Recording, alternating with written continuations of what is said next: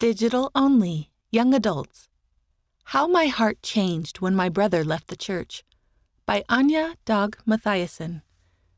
Loving my brother, regardless of his choices, helped me reconnect with him when he left the church. Growing up, I believed in the gospel of Jesus Christ with all my heart, and I did everything I could to live righteously. And I wanted and expected my family to live righteously as well. The knowledge of the gospel gave me more joy than anything else in my life, especially knowing that I could be with my family for eternity. So you can imagine how confused and hurt I was when my older brother started growing more and more distant from the gospel, and also from my family and me. Ultimately, he left the church altogether. For a while, it felt like my world had exploded. I had so many questions. How could he leave? How could he not want all the blessings that living the gospel brings? Doesn't he want to be with our family forever? At the beginning, I was angry with my brother. When I would hear my friends talk about how protective their older brothers were and how close their family was, I would feel devastated that my brother and I hadn't talked for a long time. My dream of being together with my entire family in heaven seemed to be slipping away. I would often look at the seemingly perfect families at church and feel like my family was doing something wrong.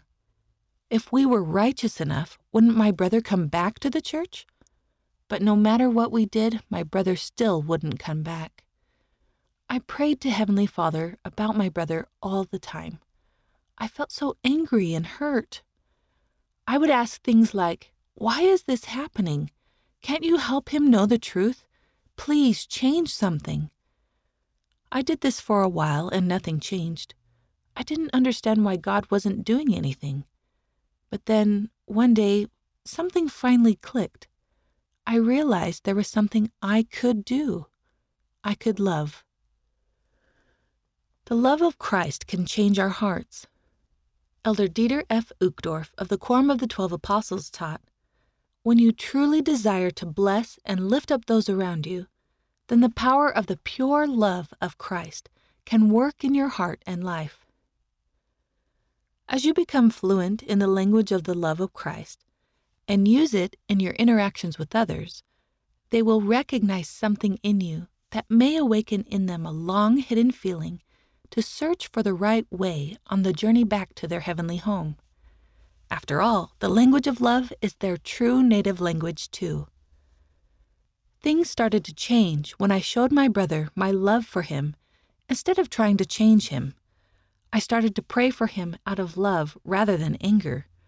I could see that his heart was beginning to soften, not necessarily toward the gospel, but toward my family and me. And I realized that my heart needed to soften toward him too. I began to see his goodness again, and I started to accept and respect his decisions, even though they were different from mine. I know those changes to my heart and mind could have only been made through the healing power of Jesus Christ. Heavenly Father really does answer our prayers for others, even if it is not always in the way we expect Him to. But just as Heavenly Father heard Alma the Elder's prayers for his son, he hears our prayers for those we love.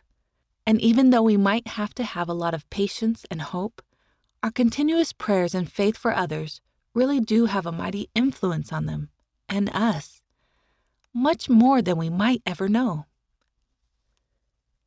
Respecting each other's journeys. My brother hasn't come back to the church, and I don't think he plans to anytime soon. But I've learned that he has his own agency and that even if he chooses differently than I do, I can love and respect him anyway. We have a better relationship than we've had in years because of the love we show each other. I don't always agree with his choices or his opinions, but by doing my best to understand him better, I've been able to get a glimpse of just how much Heavenly Father loves and knows each of his children. The key to keeping families together and reaching each other's hearts isn't condemning each other's choices. Ultimately, it's love, the pure love of Christ. I can never force my brother to return to the gospel, but I can love him and help him know that he is always welcome. I still pray and fast for my brother, and yet I've realized that his choices are his own. Our journey back to Heavenly Father is an individual one between each of us and Him. But we can turn to Heavenly Father and the Savior for help in supporting one another on our individual journeys and loving one another all the same. I don't know what will happen in the end when it comes to my eternal family, and sometimes I feel a little heartbroken when I think about it. But I take comfort in the words of President Dallin H. Oaks, the first counselor in the first presidency. Trust in the Lord.